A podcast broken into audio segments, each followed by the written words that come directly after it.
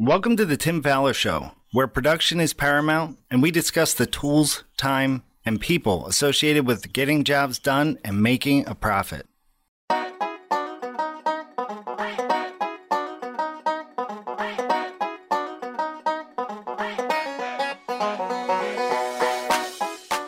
On today's episode of the Tim Fowler Show, we will be talking about becoming a team, not a family with the help of special guest Jeff Forward of Forward Design Build Remodel in Ann Arbor, Michigan. Alongside Tim Fowler, I'm your co host Steve Wheeler. Here is the Tim Fowler Show. Hey everyone, Tim Fowler here, and welcome to the Tim Fowler Show. As we always do, just encourage you to send in ideas, thoughts, guests, whatever you can give me to help make this an exciting and enjoyable show for you. Uh, I seem to have a good time no matter what happens, but I sure do want to make it effective for you. So send me ideas, tim at remodelersadvantage.com.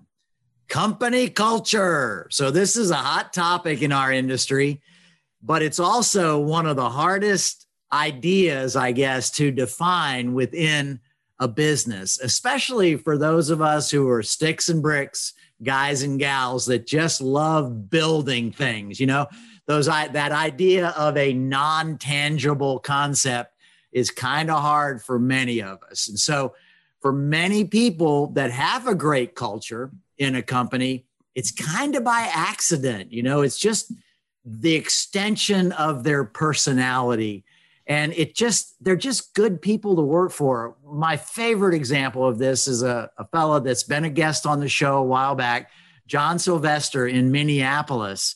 Um, he has employees that have been with him for over 30 years. And i was teasing him in a in a visit one time not too long ago. I said are you guys all going to retire together? Is this like the the company's going to shut down? But they just love working for him and I think it's just because he's just a great guy to work for. Then there's others that kind of look at you sideways and go, What? Company culture? I don't have time for that. I have to make a living. And not only that, I have to get work for these employees of mine. So I don't have an example of that for you, but those of you who are out there, you know who you are. Okay. And then most of us, I think, are right in the middle somewhere where we're saying, I'm trying, but it's as hard to put this into practice as it is to define. So it does help to pick a model and apply the principles of that model, something tangible so people can understand what actions and thought patterns you want within the company. I hear people say things like this We're like a family here. Now, immediately that conjures up some good thoughts. And then I step back in my sort of cynical way and I go, what's the dysfunction? Right? The dysfunctional family, right? And then others will say, we're a well oiled machine. Still others say, we're humming along like a sewing machine. And of course, they have to be a little bit older because they actually know what a sewing machine is. But in those examples, I have to ask this question How do I get better in a well oiled machine. What do I do? Just get out some more oil and pump it on me somewhere? You know, it's it's crazy. It's not defined enough for me as an employee to know what I'm trying to do. So, I think there's a better pattern. Obviously, our guest thinks so as well. And so we're excited to have him on to share some of his thoughts about that. Steve, let's get started. All right. So Jeff and Monica Forward run Forward Design, Build, Remodel in Ann, Ann Arbor, Michigan. Over 23 years, the company has grown from one person doing everything to a team of 30 plus engaged, positive, and supportive people. A recent accomplishment was a thriving and stronger team after Monica's cancer battle. Welcome to the show, Jeff. Thank you very much. Excited to be here. So, this is great. So, uh, tell us a little bit more about uh, Forward Design Build. What do, what do you guys do? You know, how much volume? We already know there's quite a few people on your staff, but give us just a little more so we know uh, who we're talking to.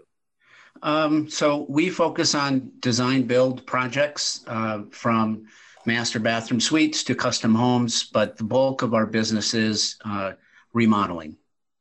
and we're a stage four company uh, as defined by Judith Miller. And um, we operate a, we're transitioning right now from a two step sales process to a three step sales process. But we've got a combination of in house designers, project managers, carpenters, and trade partners. And our overall goal this year is producing about um, 30 projects, and we're in the neighborhood of nine to 10 million this year. Wow. So give us just a little bit more. A lot of our listeners may not know the stage four model that you talked about.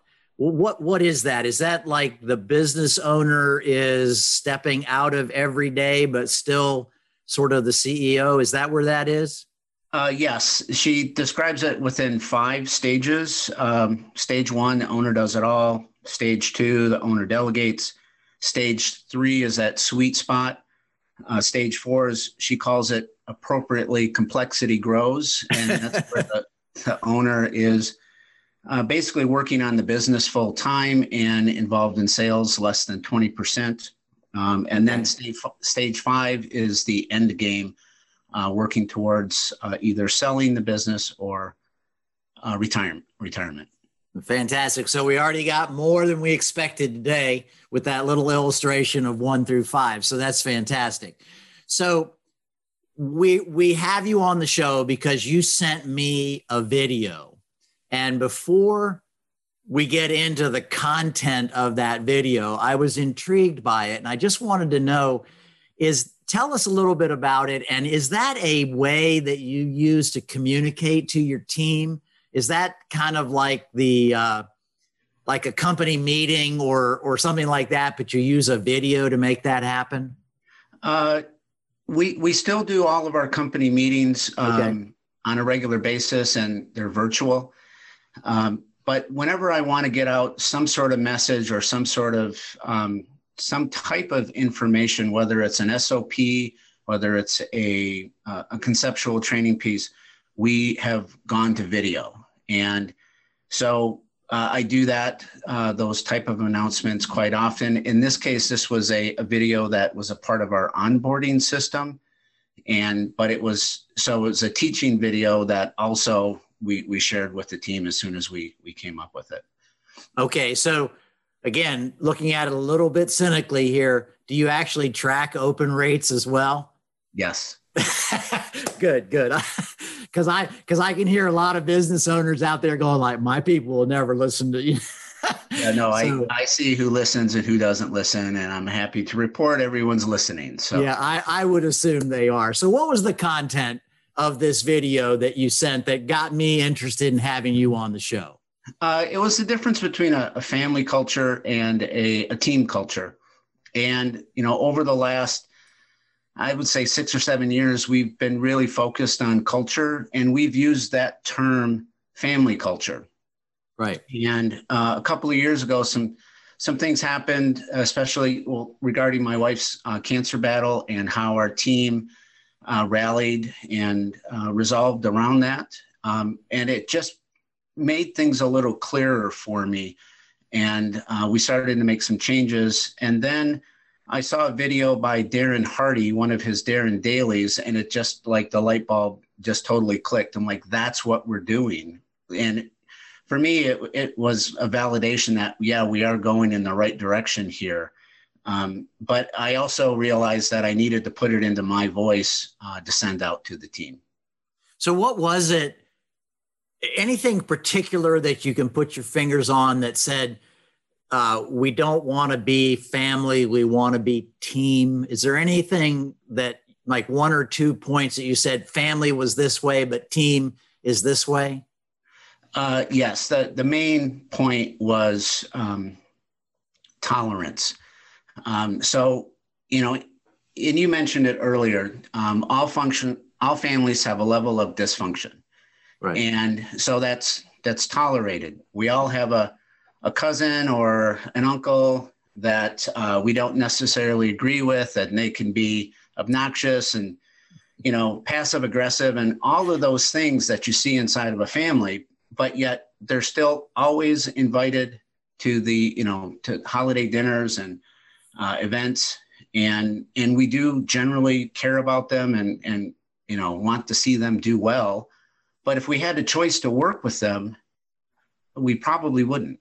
Right. So, and that's uh, having gone through that, what I call a, a brilliant jerk, having some folks on our team that were really, really um, talented in certain areas, but they just could not get around themselves in terms of treating people in a way that was supportive and positive and affirming and really helping build a team uh, chemistry. Uh, they were they were busy tearing it down, and whether they they actively knew it or not, that's a whole different topic. But all I right. can speak to is the results that we were seeing and communication that I was receiving from other teammates, and I eventually started listening to. So the difference between the family model of tolerance and the team model, I, I don't want to say it, but it's it's not intolerance, is it? No, it's not. What's the so, difference? Well, the the difference is is that there's a support structure, there's a ladder structure for change, um, and you know, I don't want to sound crass in this, but um, because I practiced this model for a long time and I hear a lot of people talk about it. And having a family culture is is a well-intended premise, but right. Um, I bet a lot of people who have that have that one person or or maybe a couple people on their team who who have that voice of dissent that is consistent and that is something that uh, I think can cause more damage over time versus causing more um, uh, ca- causing more growth uh, within the organization. So, okay, so so would you define the difference then as it's not intolerance, but it's more like everybody has to change to support the goal of the team? Is that kind of the idea? Everyone has to be on board with it. So the, the first okay. thing is is making sure you got everyone on your team is in the right kind of quadrant of attitude. So, um, so a big impact of this starting from two years ago is is we've adapted um, our hiring process to really make sure we've got people in the right right uh, quadrant. And when I say uh, quadrant, um, if you can think of a, a three by three square with um, up the left hand side, you've got um, uh, I'm sorry, details or their their skill level. Right. So on the left hand side is skill level, on the bottom is attitude. And ideally, we want everyone in that third column. And but they could be in the lowest on the third column. But if they're not in that third column, I'm not interested in, in talking with them. And so when we have somebody on the team, we know that people can slide back and forth a little bit. And we get somebody in the middle column, we're working hard to get them over to that to that uh, far right column. If they're in the left-hand column, then uh, it becomes a much more direct conversation and uh, parting of ways if they're not willing to to work on their attitude and um, their support and positivity. So, so basically, what you're saying is that anybody that has a good attitude defined for your company has a place could have a place there. It isn't necessarily a skills driven uh, process. Correct. Yes. Okay. Yeah, that's really cool. I, I, I knew exactly what you were saying when you said the quadrants because I've seen that. I've used it in some of my teaching and everything. But I appreciate you're getting into it because that is a huge, huge thing for companies to think about. Is do we hire for attitude or do we hire for skill? Now, obviously, if we can get skill and attitude, you know, together, that's better. Right. But invariably, like you said, we've all experienced that amazing skill, nasty attitude. And right. like you said, the family idea kind of puts up with it. And I, I really think that's a key, a key factor. And I always thought that I could work on somebody's attitude and uh, you can't. So I can work and we can work on developing someone's skills, but uh, to really develop an attitude, that's got to come with from within.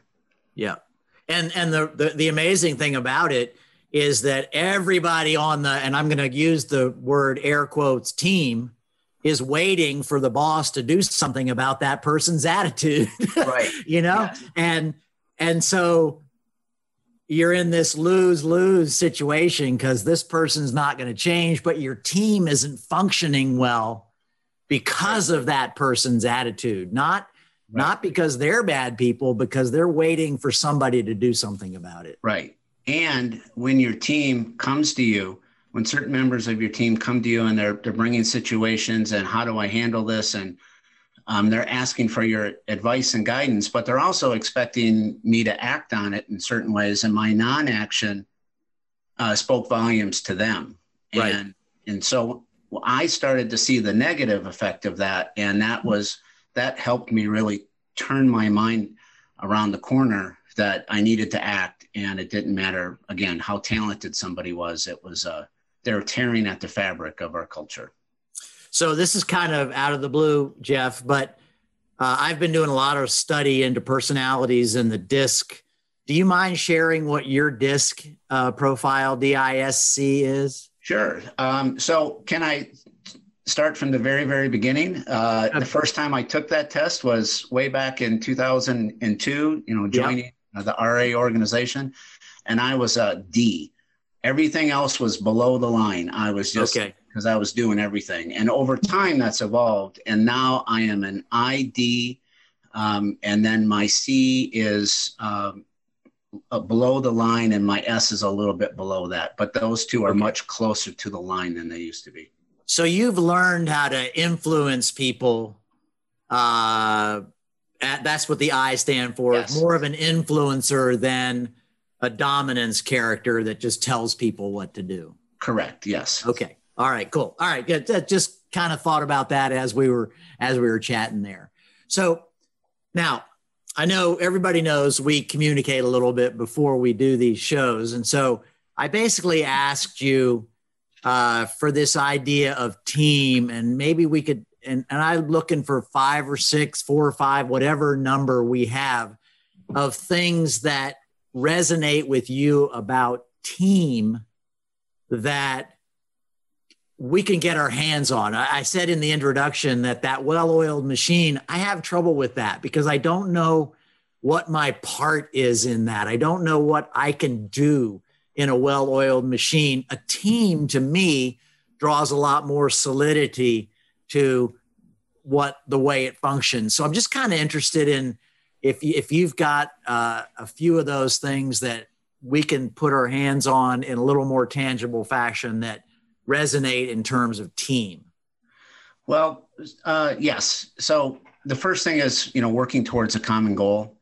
Um, obviously, uh, we're trying to get a project done, but we're trying to get it done on time, on budget, and and really walk away with a very happy and satisfied client uh, who's willing to refer us to their friends and family. Um, and a part of a team doing that, number one, is that we uh, we all know the roles we're playing and that we're supporting each other in it. And um, I just want to mention Bill Belichick, and whether you love him or hate him, um, there. Well, he's right in my neck of the woods, so he tends to be my example too. So go right ahead. No he comment. Has, he has a lot of quotes about coaching, but um, my favorite of his is every day the team is counting on every position, which Yeah. means basically everyone has an impact in the win. So let me just so- let me ask you this really quickly. How do you get 30 people thinking about obtaining attaining the same goals or the same goal? Uh, we talk about it every two weeks at our company meeting. Okay. And one of the, the vehicles or one of the tools that we use is a internal survey. Um, we, we have an internal survey for our clients, but this is of our teammates um, and their impression based on their interaction with the client in terms of where are they at? Are they, you know, it's a one to 10 rating and um, which is based on the, um, uh, that net promoter score Right. approach. And so we get to talk about it. And if we see if a low score comes in, we can can jump on it and address it with them with the Very good. All right, another one. another another part of the team that that resonates with you? Uh, so zero conflict um, within the team in that um, there's healthy interaction that serves the mission. So um, there's by having everyone in that right uh, column, we have zero kind of um, the, the bickering that can happen between a detail or how something was developed. And we promote that healthy conversation or healthy confrontation, which is from the, that concept from five dysfunctions of a team. Right. And uh, so that that's whenever there's an issue, it gets resolved quickly and it gets uh, resolved appropriately, and with that idea that it serves the mission. Okay, so I just have to ask again, kind of looking at this from a lot of field people. If you go back to DISC and so forth like that, we're conflict avoiders, and we would rather, you know, not bring it up and just gripe about it on our own head. How do you get 30 people to honestly interact in a way where it's healthy like this? I'm I'm I'm impressed. well, so I, I just want to say also, so there's like culture, there's good and bad culture.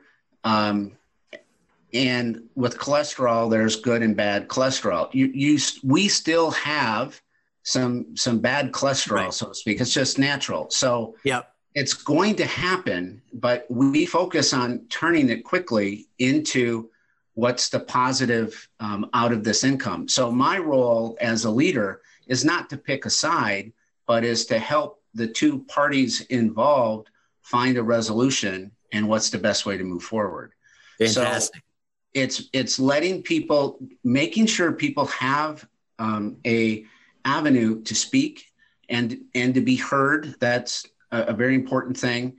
And then um, allow the ability and show the, the consequence of that or the, the result of that.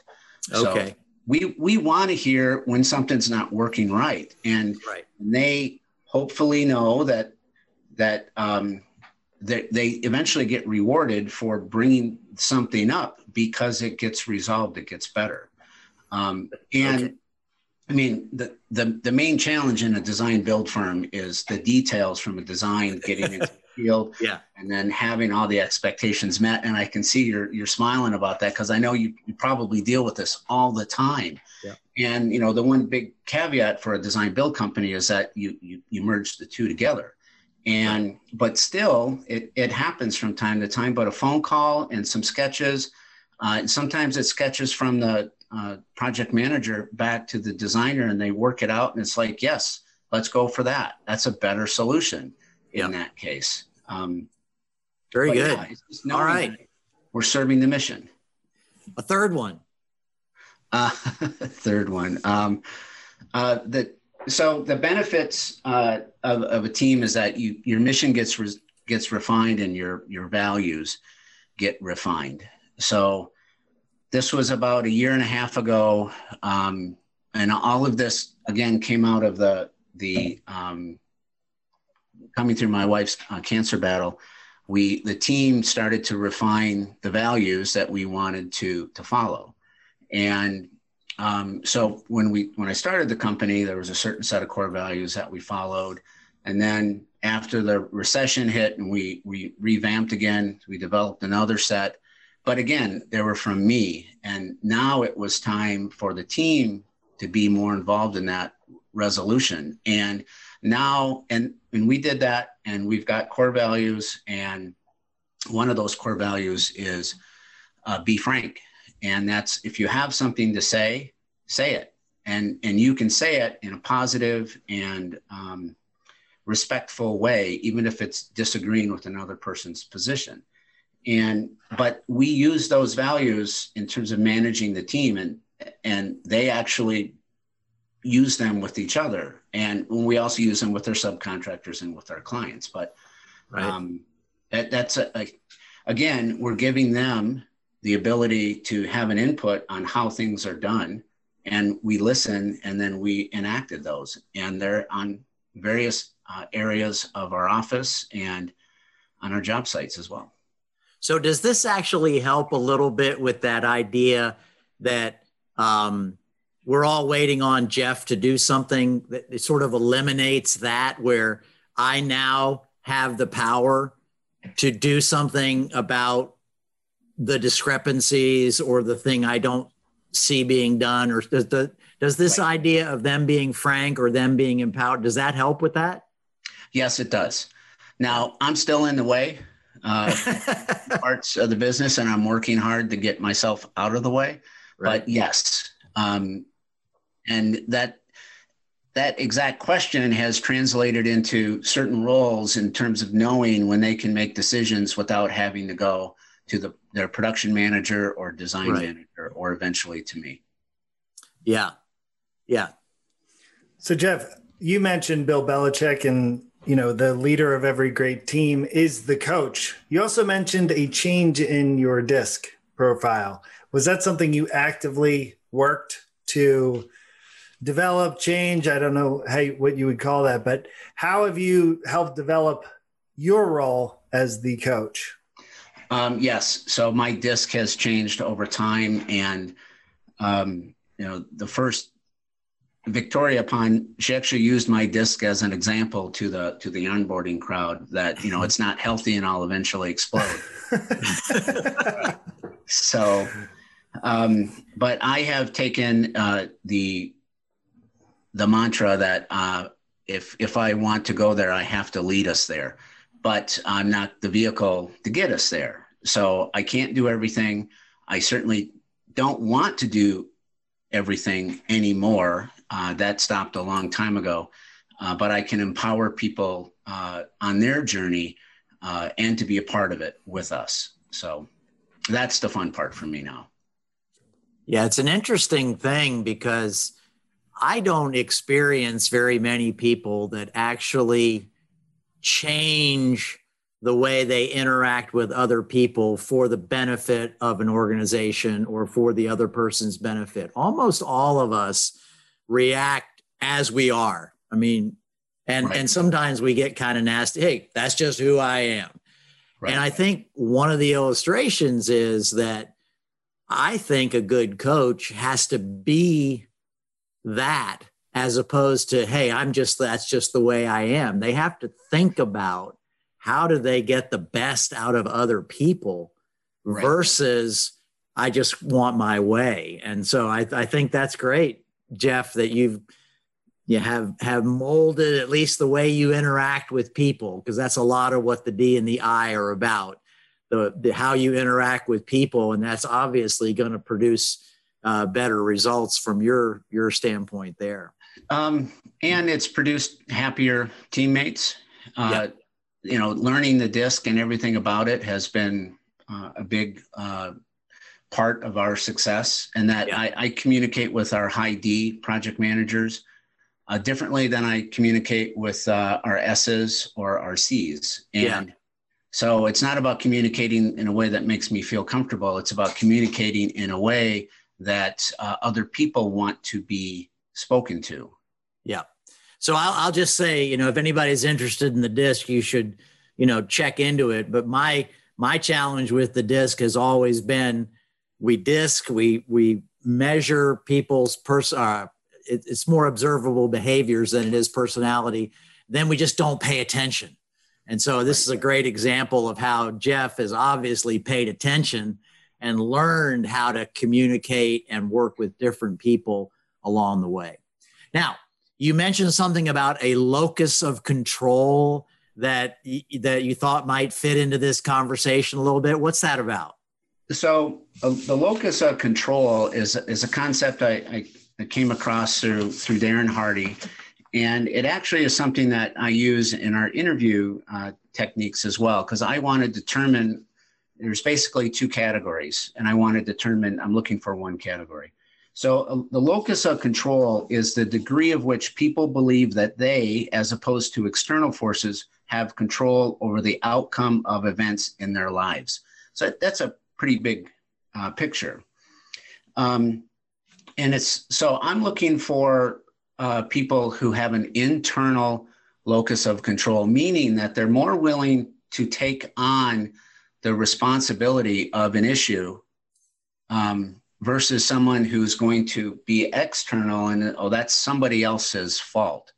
And we know it, that it is rarely just one person's fault. There's there's multiple facets within everything.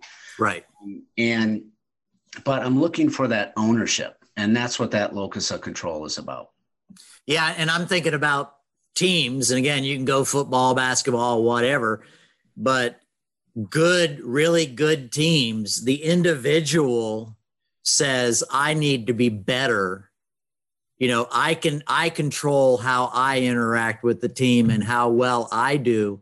And it isn't, they don't focus on, well, he didn't throw the ball right, or he didn't, you know, block right, or, you know, whatever, whatever it is, they focus on their own uh, ability to control their their space. I, I, I, accountability as a word that popped to mind as soon as you were saying that, Jeff. So I think right. that fits into that same uh, same ball of wax there. One of the big things in our production manager roundtables is people go like, you cannot hold people accountable. You, they have to hold themselves accountable which is that locus of control. Now, let me ask you this. I, people are going to ask about this, and it might be a whole nother podcast how do you i mean do you have a series of questions that help you identify that? Or or how is it you uh, come up with like yes this person is the kind of person that we want on our team? So i ask something that they failed at. Tell me about a failure that's happened in either your personal life or your professional life and and then i shut up. And, I, I don't and, try to explain it too much and i just want to kind of hear what they've done. Something might have been their fault, something might not have been their fault, but I'm looking for how they are owning the situation. And then, and words like, I should have done this, I should have done that, or I missed on that, or something. Those are the kind of the keys to finding that out.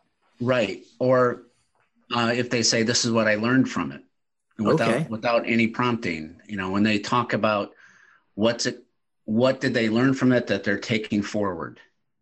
Now, hopefully, nobody in your area is listening to this podcast and can, you know, work around that when well, they interview with you. that's well, I was I was going to ask Jeff. I mean, is there is there an answer to that that has uh, you know not mentioning any names, but just something that's impressed you or stood out, and then maybe one that's been kind of off putting too. Uh, well, the the off putting one uh, we didn't move past. Uh, you know, we, we said thank you for your time and we didn't move ahead with him. Um, one that um, that worked out very well, uh, and he's uh, advancing into be a, a, project manager with us now from a, from a carpenter too. Um, he he talked about um, some of the changes in his career, um, and so they, they weren't necessarily you know overt failures but i thought i was going in this direction something happened and i reverted and went back to this direction. And he talked about the the kind of the life affirming values that we all have that prompted his decision making process and that um, work didn't define him but uh, his work was important to him as it defined his entire you know life and um, his family life. So that was a moment when I, I realized he's a keeper. His he's got the right uh, attitude.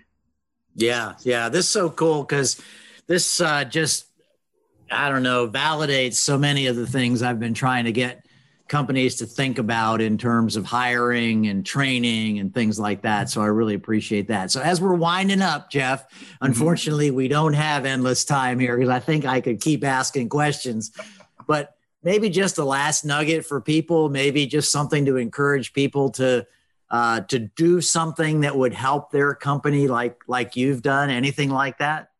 Um, the I would say a growth ladder for for different roles in the company. Okay. So you know the difference between uh, you know a well-oiled machine is that you the the parts of that machine and that analogy, you know, they can wear out and they you know then you're replacing them with new parts but we're not a machine and we're not that tactile. People have um, a, a, bigger picture of where they want to go in their life in this career, and so we make a practice of asking uh, in all of our re- the review process.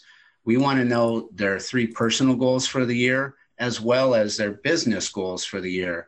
And like I know on my team who wants to progress to be a project manager, who wants to progress to own their own business one day and when we're talking, I'm able to give them resources and provide a path for them to get there.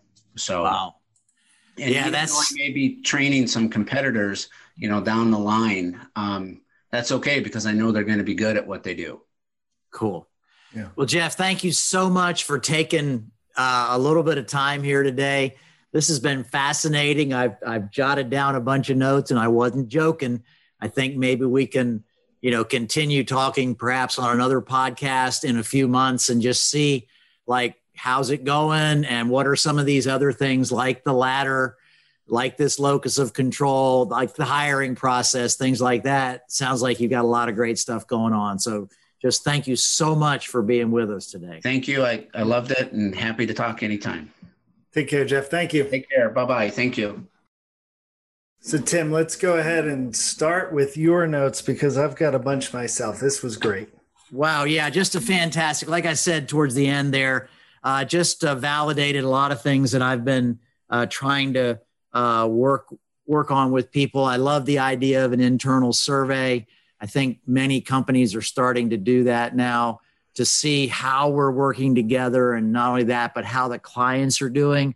I loved this idea of zero conflict and my my antenna went up right away to about no way you can't have zero conflict but then he identified it as a healthy interaction that serves the mission and i just think you know if companies can get that going that healthy interaction that serves the mission then they're going to be way way way uh, further ahead and the idea of, of good hiring for a team. And again, going back to football, and and I mean, football is the most prominent one nowadays.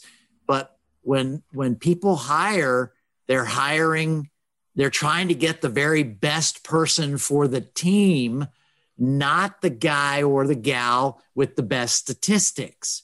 And and you've seen it over and over again people coming into a team that have the best statistics in the league. Now they're making $40 million, you know, and it flops because yeah. they don't fit with the team. And I think those are a few of the things that I popped out of this. Yeah, uh, I'm an Eagles fan. We've had plenty of flops along those lines. But uh, so the uh, the healthy interaction that serves the mission. I mean that again, he's got so many things in place that yep. make that happen because that is not something that just happens. Correct. And I, I, love from this podcast that we get this different lens that people let us see different things. And I've always heard, you know, people say our, our company, it's like a family. I'm like, well, I hope not, because I would never work with my cousin, you know, nobody in particular out there. But, right, right. um, but no, this, I mean, it is this team concept and, and it's, uh, you know, I think Jeff just he does so many things. He he's a continuous learner, and to yeah. evolve your disc